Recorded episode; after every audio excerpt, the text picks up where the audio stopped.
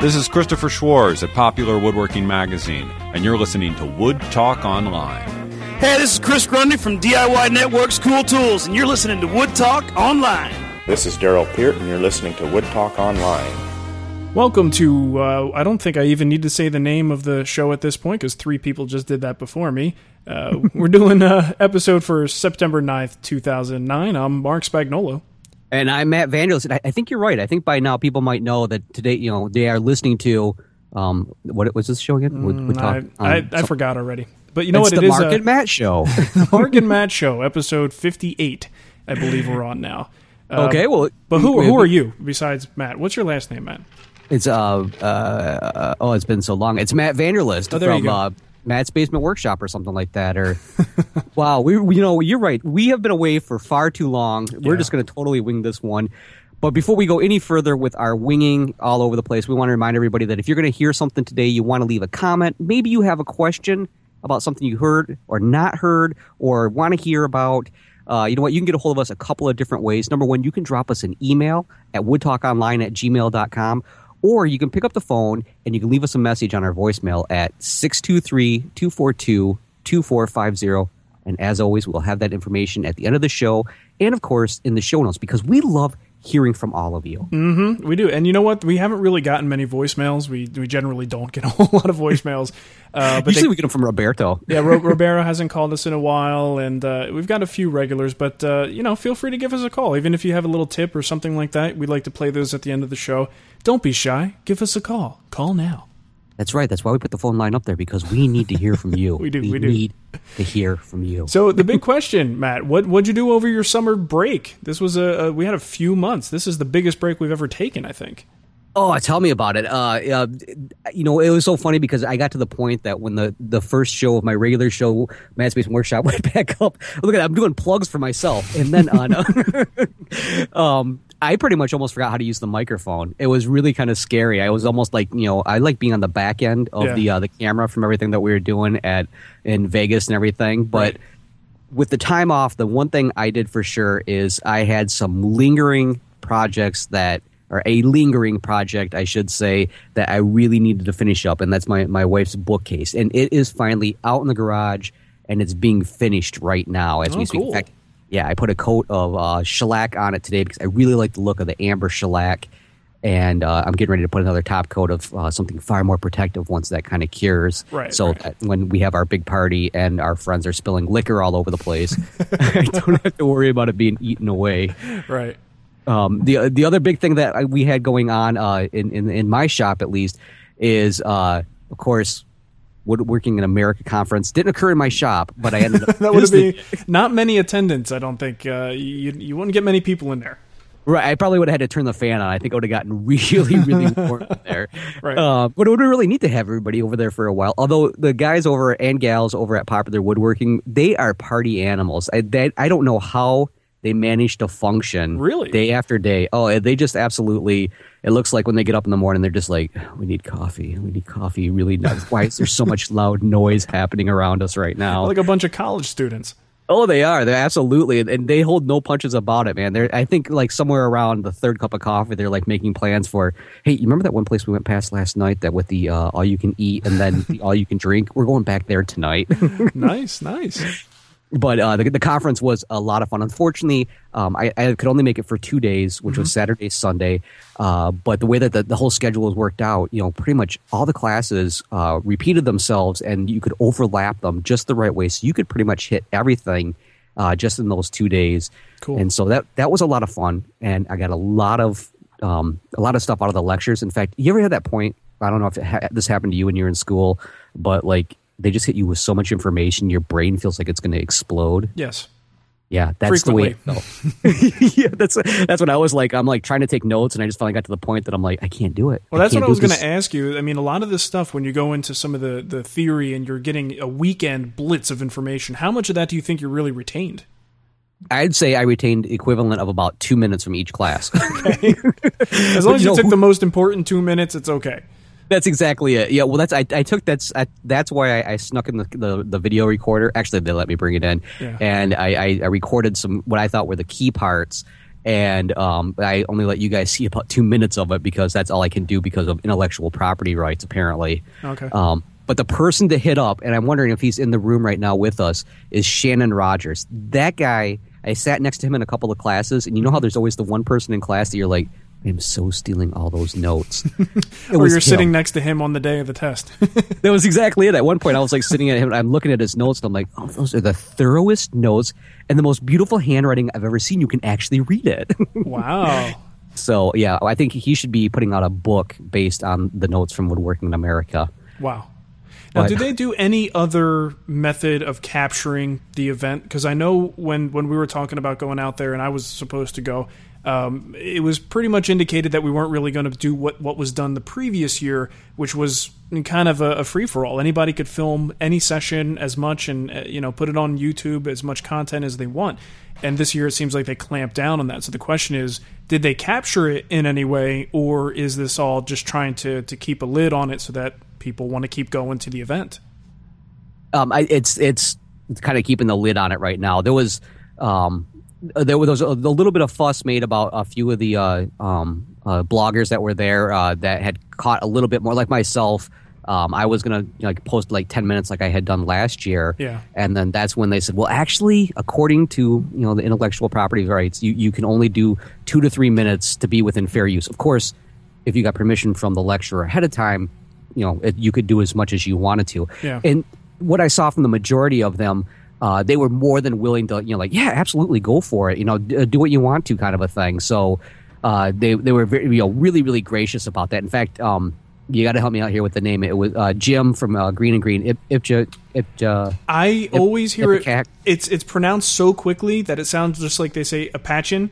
Yes. but, but I don't know exactly if that's the proper pronunciation. But there's a lot more letters in that name than you would think. Exactly. Well, I'm going to go with that pronunciation because that's way better than what I do. But uh, I said something to him at the beginning of his his lecture. He was actually kind of like walking up there, and then he was coming back to check something, and I quickly slipped him this business card plus like a twenty, and said, you know, hey, um, I'm Matt. And I'm going to be recording something, so I don't want to freak you out if you see me in the front row with this microphone and the camera sticking at you. And he was like, you know what, go for it. So I'm like, you know, I should have gotten him to sign something uh, to be on the safe side. Yeah, yeah. Technically, I think we're supposed to do that, but it's uh, you know it's Yeah. it's harder. It's easier said than done when you're actually in the moment. You know. Yep. But one thing I will say though is even uh, the hardest part for me was trying to figure out what I wanted to record because I was so stunned at a lot of the stuff that was coming at me Yeah. that I would actually forget to turn on the re- uh, the recorder. So it's like one of those. I always only look down and the red light's not on, and I'm like, oh Yeah. man, people would have loved this because I absolutely loved it. Right. Yeah. So, but that was that's the the biggest thing I think that happened to me this summer. There was a few other things, but you know we can always talk about those later on. Sure. What I want to know right now, and you kind of alluded to this in the beginning before maybe. If, this, if you're listening to this after it's been recorded, uh, you had a little chit chat about the shop going on there. Mm. What's going on with you? You've been very, very busy this summer. Yeah, it's been busy, but it's one of those busy things where you've got nothing to show for it. You know, because I've got uh, the the shop changeover, and for anyone who was curious, we we aren't going forward with the actual new shop yet, the one that's going to be built on the property. Uh, because we still own the old house, which was an unexpected change of plans. So, in the meantime, we are just kind of, uh, I'm just trying to make it work in in the garage that we have now that's attached to the house and it's it's working rather well. The problem was I didn't have the proper electricity there, so I I was behind. I had a couple guild projects that I wanted to do. In fact, I'm going to throw some pictures up on uh, on the computer while I'm talking here. But the primary thing that I needed to do was get an electrician in there because we were at the the panel was absolutely packed, and I don't know if you could see the the stream, uh, but you'll see it in a second. There's the old electrical panel it was absolutely packed, top to bottom, every slot taken, and it just Holy wasn't. cats. Yeah, it just was not allowing me to put in anything in the shop. So what we wound up doing was running a sub panel on the back side of that uh, panel. And it's just a very small sub panel that's going to allow me to run, you know, pretty much as many 220 lines and extra 110 that I need, and that's pretty much what I did.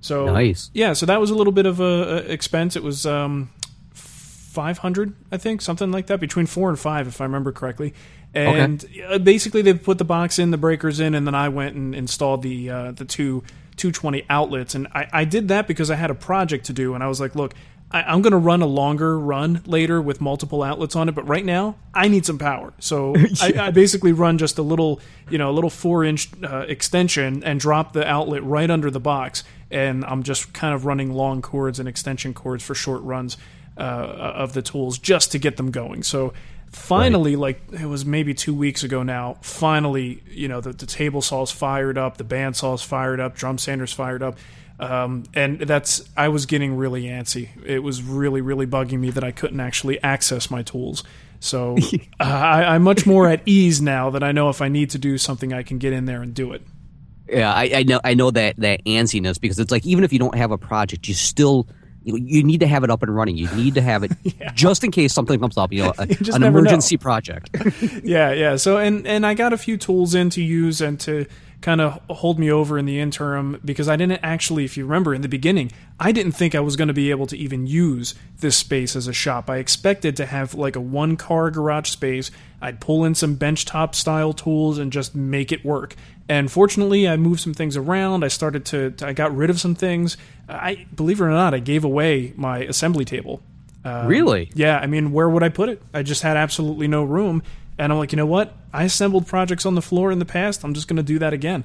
So the assembly table, I gave it to a friend, and the outfeed table on a table saw, I gave to a friend. And now one of the multifunction tables, the Festool MFTs, I had to cut the legs, but it's low enough now that it is actually the outfeed table, and then serves. Of course, it's a multifunction table, so it does a lot of things. Um, but I don't have the big the big honking thing that I built for the show. So two things that I built on the show, I just gave away. Wow, you're the kind of friend that everybody wants to have. I'm uh, I'm quite generous, yes, uh, Yes. and and I To do a- to a whenever fault, totally. to a fault, yes. And when I give tools, like actually have upgrades on tools or something, I do like to give my friends uh, good discounts. So Paul Paul has benefited from that, and Greg, and so you know, share you share the uh, share the luck or or pay it forward or whatever you want to call it.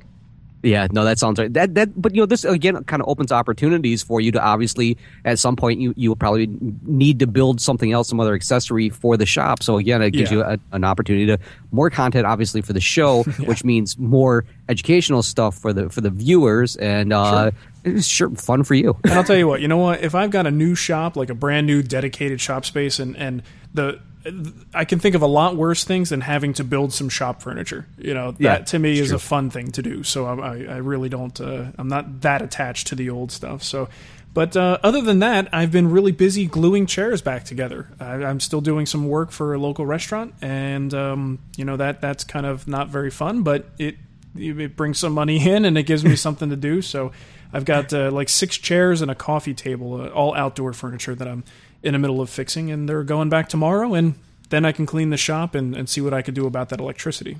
Holy cats! And then you're hoping that maybe off chance the next Weight Watchers meeting will be at the same place, and they'll have a whole new group of people that are just a little too big for the chairs. Chairs fall apart. They're back in the shop. Little extra. yeah, you know what, dude? Let me tell you. I look at these chairs and I'm going like, what the what the hell? Excuse my language. Could have possibly caused this to happen. You know? Oh, that's just- easy. You saw my two kids, so you know exactly what's going to happen, man. Those monkeys are all over the place. Yeah, it could be kids. Yeah, and you know what? And people leaning back on a chair is like the absolute worst possible torture test you can do. Um, and, and unfortunately, these did not pass that test. So, uh, Obviously. yeah, pretty crazy. So, but th- that's pretty much it. Um, other than that, I've just been looking forward to getting everything back on schedule and starting the show. Nice. Yeah, it's, that's one thing that it's so funny because uh, I, I think I was a lot of people were asking like, you know, hey, how come there, has there, been, there hasn't been a Wood Talk online recently? You know, how come it took so long for both your shows to get back up and running? And I was joking around, I'm like, you know what? August was turning out to be one of the worst months of my life. Just everything. It was like the universe was like, you know, scheming against us to get up and do anything for our shows. It just Yeah. seemed like everything was fighting us, you know, uh, tooth and nail. So Hey, you know what? Yeah. Everybody's entitled to a little break once in a while. So that's right. And I think that I think the listeners got the better end of the deal, not having to put up with us for a little while. maybe I didn't think about it that way, but maybe. So let's Right. uh, let's look and see what we've got around the web. Um, I had a, a few things sent to me, and I'm just going to share it with you guys. A number of the things that we have in the show were shared by uh, by listeners and, and readers of the websites. Uh, Clark, in in particular, this one is is from Clark. He likes puzzle boxes. And I don't know if you guys have ever seen some of these crazy, awesome puzzle boxes. They just, first of all, look beautiful. But then you start to look closer and you realize there's something else going on there. And come to find out, there's a system to moving things and twisting them and turning it like a Rubik's Cube in sort of a way. Um, Oh, wow. To, to open it up and reveal the secret. I don't know. Maybe there's a Hershey's Kiss or something inside. But um, In that case, I'm ripping that baby open. in that case, I'm just getting a saw and I'm going to cut it. Uh, yeah, so these there, there's some really cool puzzle boxes, and he gave me some great links to a couple YouTube videos that show you um, you can actually hear the clicking sounds as they're moving it from one thing to another. Very Indiana Jones. And uh, and also plans to build your own if you want to build one of these boxes. So I'm going to put all those links in the show notes, and you guys have got to go and, and check this stuff out. It's really cool, and uh, I'd like to thank Clark for sending that in. Yeah, absolutely. I always wondered it. You'll see those at like little craft shows Mm-hmm. or at like, you know, a magic shop or something like that. And you're like, how the hell did they do that? Because it just looks too simple. yeah, yeah, it's so amazing. And then once you see, I mean, even if you get it open, you probably can't figure out how the heck it was built in the first place. So Yeah, it's like those Chinese um, uh, uh, handcuffs, you know, the finger Uh-huh. cuffs. And Yeah. then I freak out and they're, you know, people got to cut them off me. And that's a bad, a bad scene altogether. It is. It's really ugly. So what, what is this about the Sawdust Chronicles? Yeah, okay. Well, the Sawdust Chronicles, of course, uh, earlier this year they had done a uh, 30 day build challenge, and the, what the the main be- thing behind this is they really want to get real, true amateur uh, novice woodworkers. Um, a, a little confidence to kind of come out and, and try building a, a project, you know, something really, really big for themselves. Get off their butt Eh. and build something. Exactly. You know, it doesn't have to be, you know, f- super fantastic. You just have to build it because it's the best way to learn anything.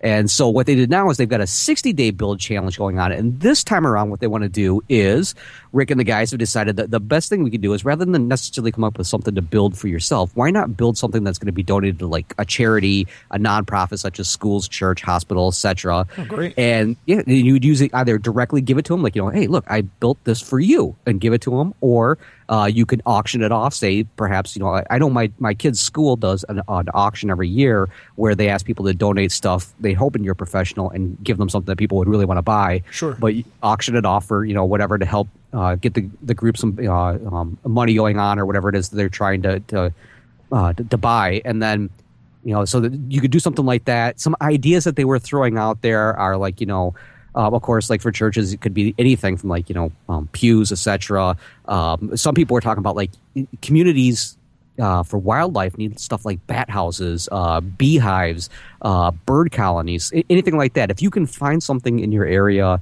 that perhaps is kind of lacking and could use a little help, it would be a great opportunity. And the cool thing about it is you actually have a chance to win some really sweet prizes. I know like General Finishes, Kreg, um, all these people that I've been trying to get, but apparently they're donating everything to um, uh, the Sawdust Chronicles. yeah, they're they're they're actually putting all their budget toward that. So none for Matt. Sorry. Ex- yeah, exactly. That's it. I'm like, oh, really? You guys are all filled up this year? Who you go? Who's what? Who? No. but anyway, so to find out more information about it, uh, stop by the sawdustchronicles.com and you can find all the information at the 60 day challenge um, fall 2009 uh, build. You'll find all the rules there and all the information for the list of prizes that they have available. Um, so definitely check that out. It sounded pretty neat. And you know, if I can give any advice at all with this, um, it would be to make sure you work out your charity arrangement ahead of time. Um, this is one of those things where you can imagine people putting all this effort into something and they've got this idea in mind, and then once it comes time to actually execute, they find out that either this they can't accept it or they don't want it. You know, so it, there's nothing worse than, than doing all this in the name of a charity and not having that charity involved from the beginning, so that you know exactly what you're doing, exactly where it's going, and how it's going to be used. That that would be helpful. So there's no wasted effort here. Right, definitely, because like you know, um, if you are maybe donating to a organization that helps children over get overcome their um, addiction to video games, the worst thing you could do is build an entertainment center that holds every type of video game. So they don't think they're going to want that. It comes complete with all three popular game systems. That's right, and enough controllers for the whole neighborhood. right. Okay, so you, you just added this recently. What what is the this favorite blog? What's your new favorite blog? Yeah, uh, are you familiar at all with Holtey hand planes? Uh, the, Karl Holtey, he builds like what some people consider to be like the Maserati of the hand plane world. Okay. And if you've ever seen any of these, they actually cost as much as a Maserati. okay, all right. uh, but it, it's it's just the the whole process of what he does with these things is just really really neat. Um, at the Woodworking in America in Berea last year, uh, they actually had some of the Holtey hand planes and had a chance to like pick one up, and it's like it just looks like a hand plane, and then once you use it, you're like, oh my god, how am I sneaking this out of here? You know, kind of. Like, That nice, anyway- huh? Oh, they're gorgeous. I mean, just absolutely amazing with what he does with these things. Well, Carl actually has set up a blog where you can follow along, and he just basically opens up his shop and just absolutely, you know, you can watch from the very beginning to the end.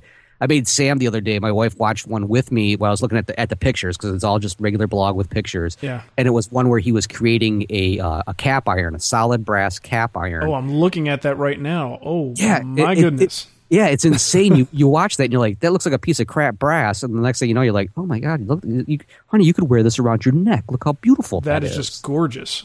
Wow. yeah. Yeah, so that's one of my new my new addictions. That's one of those when I don't want to work, I grab the iPhone and I pretend like I'm going to the bathroom, and Wow. that's where I sit in there. Unbelievable. Wow. Uh, I just I'm going to stop saying wow. You guys got to go to this. Uh, it's it's holteyplanes.com slash blog.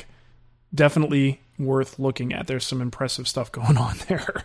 Yeah, it, it it's amazing. It really it's hard to believe that somebody can do something that beautiful out of out of metal. Sometimes I, I have a hard Yeah. time imagining that. Yeah, well, you know what the good thing is? It doesn't, uh, you know, it, it kind of stays where you put it, and you can sculpt it, and it's not really going to change that much, like like wood. But uh, you know, there's certainly some incredible works of art in wood. So I should, probably shouldn't uh, say that, but I know what's amazing to me is like if you notice like where the, the sides come into the, the, the sole of the plane, they're uh, they're dovetailed in there, they're keywayed in there, and Mm-hmm. Yeah. you see like how ugly it looks, and then by the time he gets done, you're like, how the hell is this thing attached? Because this is like one solid piece. I yeah, mean, yeah, it just all becomes one uh, one solid body. It looks like. yeah, it's it's amazing. Wow. Definitely check it out when you get a chance, guys. Definitely have some major respect for that work. Um, you know, I thought it would be fun just to get some tips from everybody today. So I went on Twitter and said, hey, give me some tips. And that's also connected to Facebook. So I got a few tips from everybody that I thought might be kind of fun to read. Um, All right. You know, most, most people said don't cut off your fingers. Okay. I can see that. That's that's a huge one. that that is very very helpful. Right. So I'm going to just uh, blast through these so everybody can hear their, their tips uh, read aloud on the show. Uh, Tree Frog, everybody knows Tree Frog, or at least a lot of people know Tree Frog. He says that uh, dull tools are dangerous tools. Ain't that the truth? Yeah, and dull people sometimes are dangerous tools also. Uh, yeah, they could be. Yeah. Um, now we just talked about uh, the the uh, Sawdust Chronicles, and that that's basically run by Rick, and he also is known as uh, Splintered Board on Twitter. He says, "Don't route end grain and slice open your hand." Yeah. Okay. Mm, yeah. That's a good yeah, one. yeah, definitely. and uh, Shannon from Renaissance Woodworker says, "Leave your checkbook at home when going to the marketplace at Woodworking in America." that one is so you know i've got a great story from the the marketplace that i'm, I'm going to interject here it was so funny because like on saturday i saw a whole bunch of people you know hey how's it going oh you're you're matt and i'm like oh sorry about that and i said hey have you had a chance to check out you know the lee valley booth or the the Lie-Nielsen booth or which booth have you checked out and they're like oh i told my wife i wasn't going to buy anything and there's some stuff over there that's really neat but you know i've i've got willpower and i'm like sure you do Yeah, famous last words yeah, exactly. and, and then by Sunday, at least half of those guys that I ran into were walking around with bags from those respective booths. and I said, "Oh, looks like the willpower gave out a little bit." Yeah, um, a little. Yeah, it. Um, uh, they averaged at least. I'm not kidding either. I'm not exaggerating one bit.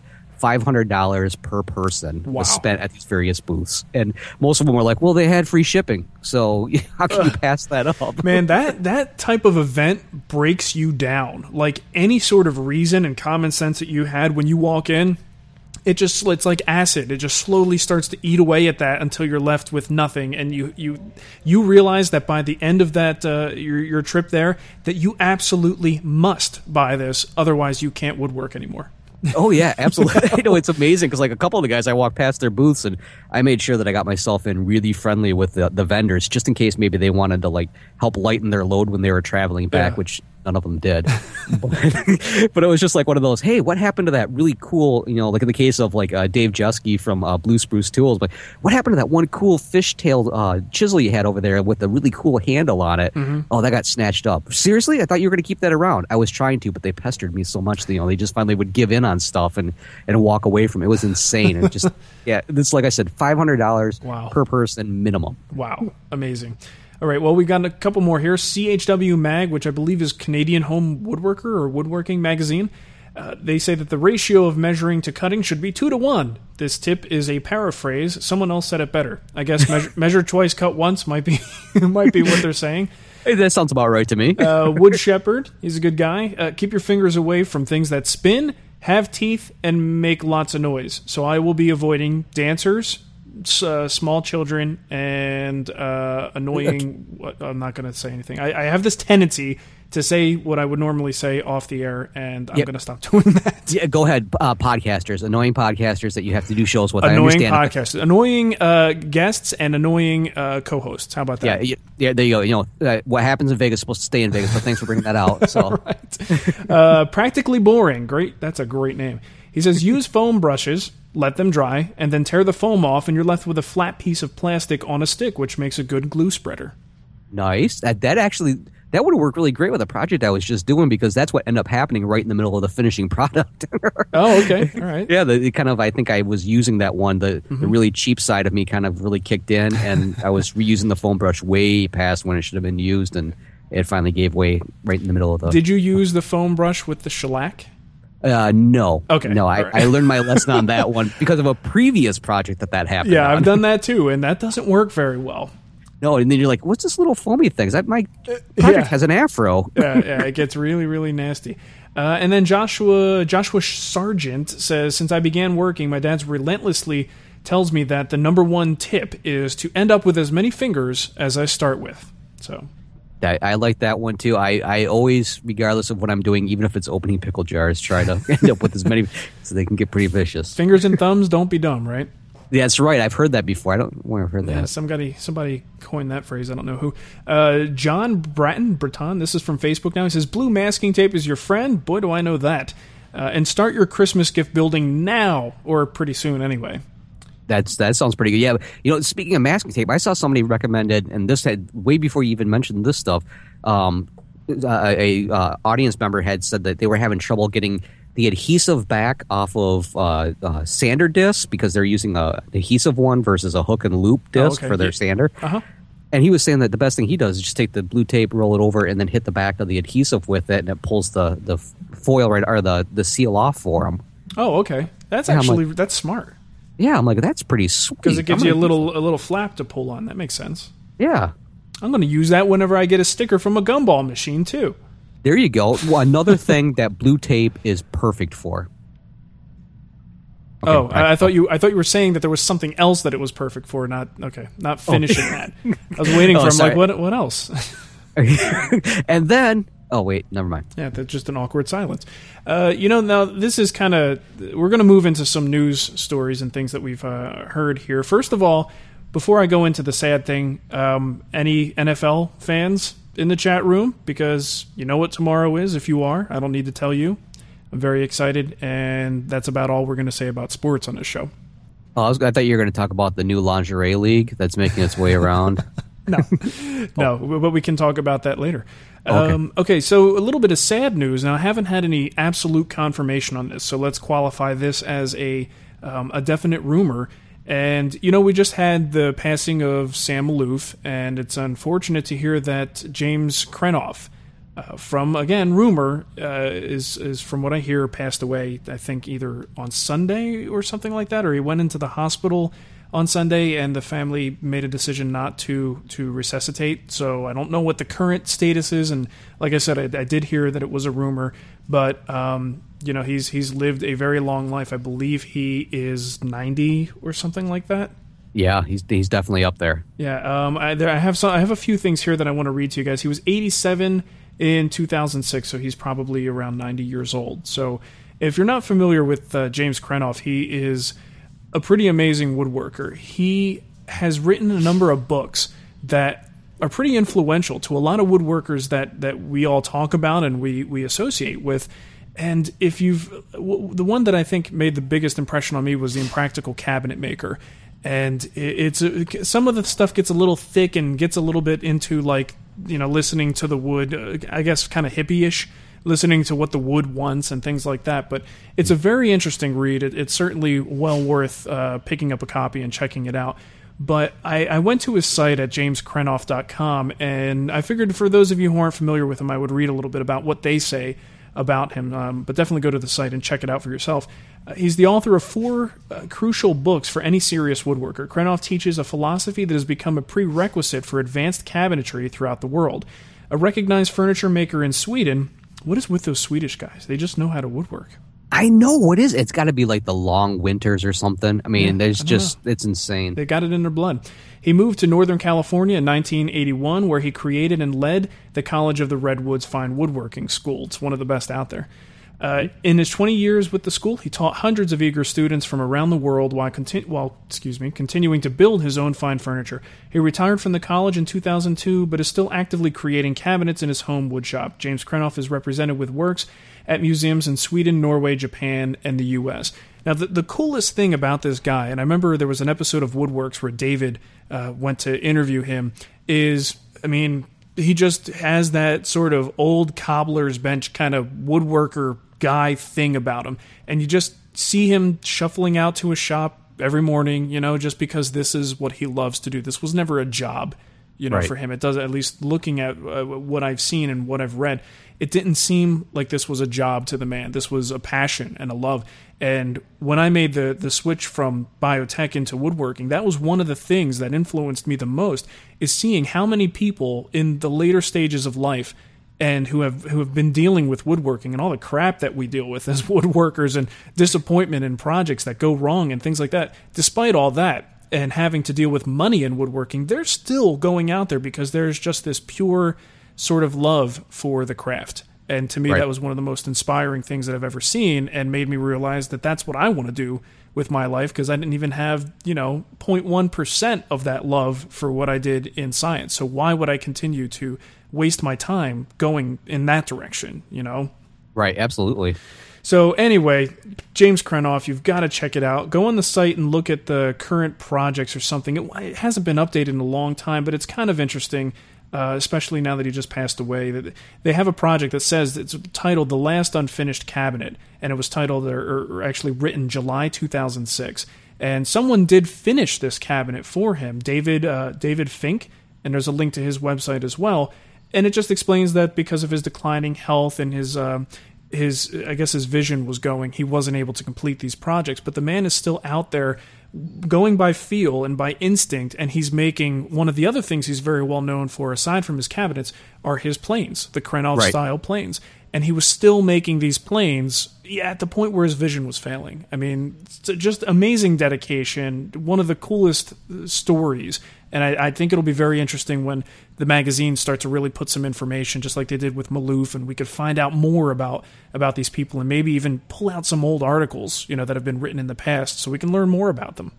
Right, absolutely. You know, it's. I'm trying to think if it was was it, was it Chris Schwarz or somebody. I remember reading in a blog post talking about how, as you were saying, he was really like one of those. You know, let the let the wood define what it's going to do. Read the grain. You know, Yeah. this kind of a thing. And that was one of those. Like, you know, a lot of times when we go to build a project, and I know this is really true for myself because one of the things I have going on right now is I just got a load of lumber in, and I've got this this lumber just sitting there, and I'm going to be like, okay, no, I need this component, so I need this board because it's the right dimension, or you know, this Right. this would work the right length and stuff like that. And he was really one of those guys that it's like just walked out to the wood pile and just kind of looked at the wood and is like, okay, you're telling me that you want to be this type of furniture and and this grain pattern and color here, Yeah. you want to be this. And that's one of those. You know how we talked before about how both of us kind of like working with stuff that maybe other people were like, you know, oh, that color just doesn't look right. You know, there's a streak in the middle of it. And Right. I, I know myself, I'm like, dude, I love mixing sapwood with heartwood and mm-hmm. stuff like that. And that's one of the things that I, I think I, I kind of got from that, from reading that little, that little blog post was really, that's kind of the way he was. It was like, really, don't try and force the wood to do what it, you know, what you want it to do. Really just work with what you have. Yeah. And the beauty of it's going to come out. And for sure, as you mentioned, the, his his hand planes. I mean, that was one of the, the first hand plane books that I was looking at when I was interested in, in trying to build my own, which I still am, and I'm still mm-hmm. flipping through all of these. But everywhere I turn, it's a, a Krenov style plane. Yeah. a class is out there. It's a Krenov style class, you know. And was it Ron Hock actually of Hock Tools? Um, when I, I met with him in uh, uh, Berea last year, uh, I'm going to drop more names real quickly here in a second. Just name drop. Keep going. yeah. Anyway, so when I, I had met with him, and that was one of the things that he talked about was, you know, I think he sells a, a, a Krenov style uh, hand plane kit, where of course Okay. you can get one of his blades, but I think he's got like the the blocks and everything and the plans. And it was really funny because him and I were just kind of chit chatting, and you could tell he was like probably really bored at the moment. And he was going on about, "Hey, if you you know if you ever get a chance to, you should just call up you know uh, Krenov." And I'm like, "Whatever." Hey, Or he goes- James. Like, can I call you Jim? Yeah, exactly. He said he goes. He was telling me something about like he actually still has his numbers listed in like the yellow pages, and he says all you have to do is just call. Usually his wife will answer the phone, and if you're really really polite and you explain who you are and you know what you're interested in, you know he probably would be more than willing to talk to you because he said that's how he started talking with them. And I'm like, no, he wouldn't. you're insane. See, that's the great thing about this. I even wrote an article about uh, this a long time ago on the blog about having accessible heroes. You know, I could care less about uh, you know Brad Pitt or or some famous actor. I don't. I'm glad that I really don't care about that level of fame.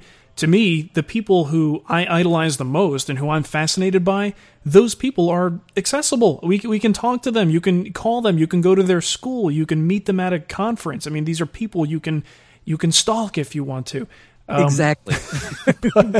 and have restraining orders put in place, but you know, violate them anyways. yeah, yeah, and I mean, I mean, just think about what I did. I, I, I was at a point in my life where I wasn't sure what I wanted to do with my career. Nicole says, "Hey, you like that guy on Woodworks? Why don't you give him a call and see if you can go work with him for a while?" And I'm like, "Are you kidding me? Like, how would I even do that?" You know, two months later, I'm actually up at his shop. I mean, and, and this is the kind of community that we're in. I think it's Right. fantastic. It's just, uh, it's great. It's being being able to meet the people you idolize is so inspirational and in helping you. Boy, this is such a positive show today, isn't it? This is. I'm feeling the love, people. I'm feeling it. How about you in the, the chat room? Oh wait, I didn't want to look at that comment. Yeah, Sure. let's not look there. They're probably all. Actually, there's probably no one left in the chat room. So, uh, but we should, we should probably move on. But anyway, Krenov, amazing woodworker, amazing person. Definitely check out his stuff, and we'll give you some links. And also, I'm going to give you a link to a blog post by Robert Lang on the popular woodworking website. Where he took a tour of the College of the Redwoods. So there's a lot of uh, important uh, things that you might want to know about the school. Maybe you're interested in attending. I'm putting up some pictures into the feed right now and you guys can uh, check that out on the Pop Woodworking site. Absolutely, yeah. Check it out, definitely. Sweet. Okay, moving on next. Hey, uh, Woodworking in America. We've mentioned it a couple of times. Uh, the next session is coming up uh, in October, October second through the fourth, I do believe it is. Right. Yep. And that is going to be in Valley Forge, Pennsylvania. Um, of course, there's been a ton of out there. How many people in the chat room right now have gotten the uh, Chris Schwarz robocall? Um, I'm not sure if, how many of you. My daughter got it, and she thought Darth Vader was calling. Yeah, I got that too, and I I actually listened. Normally, of course, I would normally hang up on on something like that, but I was like, this is really funny, and I actually sat there and just listened to it. I got a kick out of it. Right, absolutely. Well, in, in case you've been living under a rock, uh, uh, Woodworking America, Pennsylvania, uh, Valley Forge, Pennsylvania is coming up, and this is the hand tool version. This is uh, like what happened last year in Berea.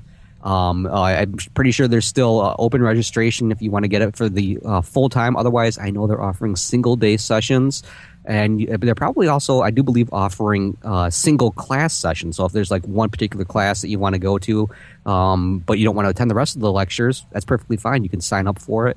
But most importantly, the uh, marketplace is wide open and it's free. So if you have a ton of money that you want to spend um, because you want to be in trouble with your spouse, head on over there. There you go. Hey, I'm going to do my best impression of the let's call it the Robo Schwarz phone call. Ready? okay, let's do it. This is Christopher Schwarz at Pop. And I'm calling because we have a great conference coming up, and that was not nearly as funny as I thought it was going to be. It'll be funny in the edit. I'll make it funny. But yeah, Okay. that, that was kind of funny getting a call, an automatic call from Chris. Yeah, that, Yeah, you wouldn't expect something like that. I was expecting it to be like, uh, your subscription is up and we will not be renewing it. Yeah, that's what I thought. But yeah, if you guys got a chance, definitely go. I'm I'm really sad. This is what like the one, two, third conference now, and I'm, I'm still not going to be able to make this one just for financial reasons. But I will make it someday. One of the well, you, well, let's work it out so that you're a lecturer. Uh, yeah, I don't I'll, know. I'll be your staff member. That's I'll a- be like, sit down over there, Shannon Rogers. you, Shannon Rogers, put your pencil down. Um, Gary Holtman, knock it off back there. you know that's uh that's not a crowd I would do well in front of. I don't think. uh, you know, into a rock hardcore hand tool guys. I'll be like, look, what you need to do, guys. You can throw that hand tool down and plug your friggin' tools in like a normal person. This hand plane's broken because the uh, the the cord's been ripped off the back. Apparently, Right. Okay, I've got an email. Oh, you know, I'm skipping ahead. We have a couple sweet deals. We didn't do as good as we normally do in prepping uh, for things like the stuff that's on sale, but we have a couple things to bring your attention to. Uh, first and foremost, we have a pretty cool giveaway. Speaking of the Schwarz, his new book on hand planes. Uh, what is it? Hand plane essentials is the name yep, that's the one. Yep. and we have an autographed copy of that being given away. And we also have a set of Eagle America bits. You know those edge trimming bits that uh, create sort of the notch in the end of a sheet good, and the other side creates it's like a sort of a male female. So it's a two bit set for edge banding, and it gives Yeah. you really really strong substantial edge banding in ply. So that set is also part of the giveaway. And uh, you know what? We came up with this really great name for it. We, we call it Router Bit of the Month. And whenever I talk about it, I go, I try to get people real excited, and I go, Router Bit of the Month, like that. and uh, and I'm thinking people are going to dig it. Uh, you know, I I I think you, there, there's something there. I mean, I don't know why, but that just totally resonates. And you you've you've hit gold, my friend. You Oh, have hit gold. I think I have. I think I have. But uh, yeah, in case anyone does, doesn't know, uh, Matt has been doing the router bit of the month for as long as I can remember. So um, make sure if you're interested in router bits and you want them for free, you should go over to Matt's site and, and at least sign up for that because I am stealing his idea. And there is no problem with that because I stole your idea when I was at Woodworking America, and everybody's like, "You're amazing! Look how technologically advanced you are." I'm like, "I know," and it's I going know. directly to YouTube. Isn't it amazing? I thought of that. You know what? Um, what what what is the good of an idea if if you can't steal it? So That's right, absolutely. Wait, well, you know, speaking of uh, the Schwarz's book, of course, uh, um, if you want to order it, uh, I know a place where you can get it really cheap right now, and you can go to Lee Valley. They've got a special going on right now, twenty six dollars off of the regular thirty four fifty uh, price. I believe that's till November something. So if you want to get a copy of it. Um, you can you can go over there. Now, of course, uh, if you order it, I think directly from Chris, uh, you get his autograph in Yes. it, which you can use to forge checks. Uh, just open a bank. And, Wow, we're go- we shouldn't even get any ideas. Yeah, we better edit that out. I don't think I don't think Chris will like that. They do listen to this show, by the way, in case Oh, in case we no. weren't aware of that. Great. That somehow violates my probation again. right. Okay, so we do have an email that I'd like to read as well. Um, you know, thanks thanks to everybody for doing the show for us and giving us content. This is very convenient. Uh, this one is from someone named uh, uh, what is his name? John Fleming, and I saw Mark with a K, and I kind of thought that might be who wrote the email, but that's just him misspelling my name. okay, he says, uh, blah blah blah blah. You've been a great resource for woodworking as well as in, okay. He's com- being very complimentary. Thank you. Uh, anyway, I wanted to let you know that he. Okay, I should have rewritten this so it would be make more sense. I'm reading as if I'm John. I wanted to let you know that I'll be attending Palomar College Woodworking School this fall. It's in Southern California, if anyone isn't familiar, and it is actually one of the, the coolest woodworking schools around. You should definitely check it out if you're in the area. He's enrolled in the CFT 100 Fundamentals of Woodworking and a follow up 105 course in the spring of 2010. You have been a big proponent of education and always learning new and better ways to do things. You even went to school yourself and learned from a master, um, which he's referring to David Marks. Did I just name drop? Oh, sorry. yeah, go ahead. You got a couple more to catch up with me. Okay, I'm trying to catch up. Yeah. Uh, so thanks for all of your efforts and congratulations on all the things you've accomplished. Um, well, here's the point of what I I should have edited that. I feel like a turd. I will No, be keep going, I'll brother. be You're, doing- you're working. He says I'll be doing a blog of my 100 course at the school, and it's listed below. I'm going to put the address there for you guys later. I'm very fortunate to be able to attend such a good school and learn things the correct way. I want to do this because others who want to attend may not be able to Because of time, money, and location, please pass this link on to anyone who would be interested in following my course and learning with me. I'll be posting my class notes and pictures and videos each week. By the way, Palomar College will enroll 180 students in the CFT 100 class. I guess that says woodworking is making a big comeback. It's also the fastest growing division of the college. Uh, the website, I'll put the link in the show notes, but it's going to woodworkingschool.blogspot.com. I've already gone there. Awesome. You guys are going to love this. He really is documenting like everything. And in fact, I'm kind of not sure how he's going to get away with that because it's almost like you're kind of going through the course with him. So, really awesome. Keep an eye on it until they shut him down. but, but, John, great job over there, man. And I think a lot of people are going to be interested in seeing, you know, even if you have access to one of these classes, you go, what what is that experience going to be like? What am I going to actually learn while I'm there? This is a great way for people to see it without putting any money out ahead of time and deciding is it worth the money to enroll in something like this. Yeah, absolutely. I mean, I would love to have something similar to this, even even minutely close to apparently what he's going to be going through around mm-hmm. here. I think the closest thing I have to like a woodworking class in my region is how to build a pallet and that's about it. there you go. Apparently, very apparently handy. associate's degree in it. very nice, yeah. So, um, John, thanks a lot for that. I appreciate it, and guys, check that out. And you know what? This is kind of nearing the end of the show, and I do have a voicemail here. Oh, sweet. Yeah, this is kind of a, a, lengthy voicemail from Jeff, but it's more of a comment and a suggestion, as well as uh, some somewhat of a tip for everybody concerning bandsaw blades. Hey guys, this is Jeff out in Hoffman Estates, Illinois. I ran into Matt at the Woodworking in America uh, deal here in St. Charles weekend before last. He said I should go ahead and call in with this kind of uh, funny story. Uh, something really just to watch out for. Mark, one of your uh, Wood Whisperer episode 13 uh, shows was uh, setting up the bandsaw, which came complete with slow motion and sound effects. Very awesome. Thank you. But uh, in that, what I get enjoyed out of that most was uh, how to fold the bandsaw blade, and that was something I wanted to to pick up on. So I did that. Works great, thank you. But I ran into a little problem after uh, resawing some wood with my uh, large half-inch blade. I needed to put the quarter-inch blade back on, so uh, I unfolded it, put it back on, and I was making a cut and I noticed it wasn't cutting very well at all, very slowly, hard to push the wood through. Then the smoke started. Bandsaw turned into an expensive smoke generator and filled the garage kind of badly. So I didn't know what was going on, but I finished the cut. I was almost done with it, and uh, shut it down and looking at it, and I thought maybe because it was the original blade, maybe there the thing's just getting worn out. But then I noticed the teeth are pointed the wrong way they were pointing up, away from the table, instead of down towards the table. Then I realized what had happened. During the folding and unfolding of the bandsaw blade, it had gotten twisted inside out.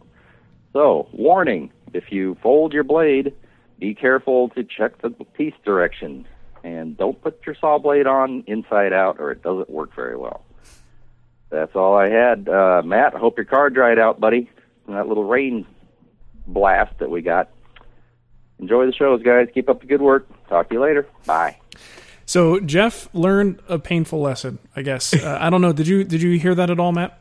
Yeah, I did. In fact, actually, it was funny because I, I remember uh, I think Jeff had uh, either sent an email into Wood Talk Online or he'd sent one to me with that story. And I'm like, you've got to call in because so, that sounds like something I would do. oh man, that's funny. Well, not funny, but terrible. And uh, yeah, be forewarned. If you're folding your your bandsaw blades, you may very well fold it inside out, which could be bad. Right, absolutely, and of course, uh, short of reversing the motor, um, I don't think I can't see any other way of you know, uh, correcting right. that. All right. Well, you know what we're going to do here now. Tom didn't. Unfortunately, I didn't give him much notice. I actually emailed him the, uh, this afternoon and said, "Hey, by the way, where's that Tom's tip?"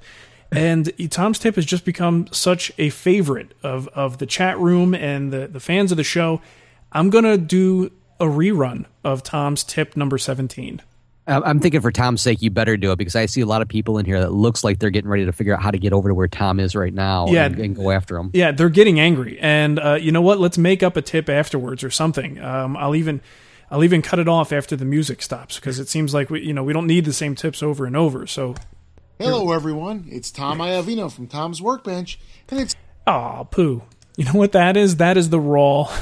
I just clicked on the raw one without the music, and the only re- reason people want it is for the music. Right. Um, yeah, you know what? I'll have to do that after the recording because if I do it now, it'll open up another GarageBand. It'll, you know, it might screw up what I'm doing here. So you don't want to go acapella here for everybody. Just you know, get your get your recorders ready. Everybody's going to do it. No, you know what I do have though? I have nothing but knitting. Oh, nothing but knit. How? oh, this oh. is Gerald, and I'm your knitting friend and compadre in needlecraft. Okay, we won't have to do that. But anyway, well, you know what? We'll make it say, up. like- we'll make it up next time. Tom, I think I think you've gotten your uh, beating in the chat room, and I think he'll he'll be sure not to make that same mistake again. Right. Absolutely. Yeah. Holy cats. We always we always appreciate uh, Tom's tips, of course. Yeah, Tom, I'm thinking maybe you should just like put some uh, kind of uh, tuck them away and pull them out as last minute ones, and just be on the safe side. Right. Um, you know, and we've got a, a couple minutes here before we, we finish up. If there are any questions or anything, we can. We haven't done that in a while. Take a live question from the chat room Yeah, uh, that do doesn't involve either Matt or my uh, personal life or um, choices or uh, decisions about things that we do in private. I'd be more than happy to answer them. So Well, that pretty much eliminates everything that came in. All right. uh, okay, never mind. Goodbye. what's this one? Why do you guys not talk about or like Wood Magazine? That's a weird question. What makes you think that we don't like Wood Magazine?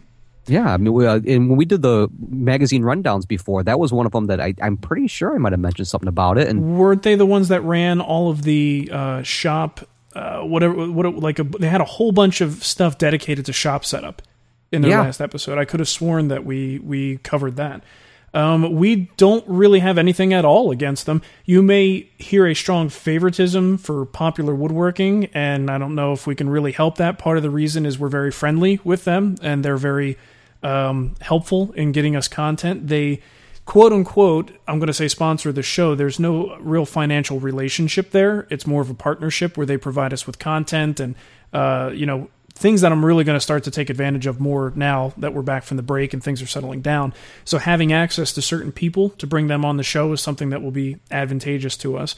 And uh, like I said, they're really just some of the most friendliest people that we've been in contact with. So that's why you'll see a strong favoritism uh, for popular woodworking. But we talk about fine woodworking, Woodworkers Journal, Wood Magazine. I just mentioned Canadian Home Woodworker. they made a, a Twitter Yeah. comment, although I, I Well, don't, I'm not a subscriber, unfortunately. Yeah, there's the shop notes, uh, Woodsmith. Uh, we, of course, you know, one that we do have to mention about Wood Magazine is that somebody who didn't get his tip in tonight uh, is seems to be writing for them now. Something I heard a little something about that. Um, so yes, he, he has his wood. What is it called? The Wood Monkey, I think, is the name of the, the yeah, article. there's something like that, or Wood Knucklehead or something. Wood, wood knucklehead. That actually, that's a better name. I like that. Uh, and you know what? We don't really pay much attention to Knitting USA, and I uh, I will say that we just don't like them. They're jerks. yeah, yeah. Ever since they uh, pulled their sudden sponsorship, forget about it. Exactly. Nope, no more. They didn't appreciate our nothing but knitting joke. yeah. Um, there was another question here. Let me. The chat room is really scrolling by quickly. Let me open up a bigger window. Okay. See if I can actually get a good question here. Let's see. Maybe you can catch it before I do. Com- Canadian Home Workshop is the name of the magazine to be corrected. Thank you. Uh, here, here's one that. Uh, do you have a suggestion for attaching a wood edge to melamine covered particle board? Okay, next question. next, next. Uh, you know what? A lot of times they're going to use things like uh, rubber cement to do that. I know. Uh, I I haven't done much work with melamine. It's not certainly not my favorite material to work with, but anytime I've worked with uh, plastic laminates, and I did a few projects with a, a buddy of mine doing some bigger uh, commercial projects with that material.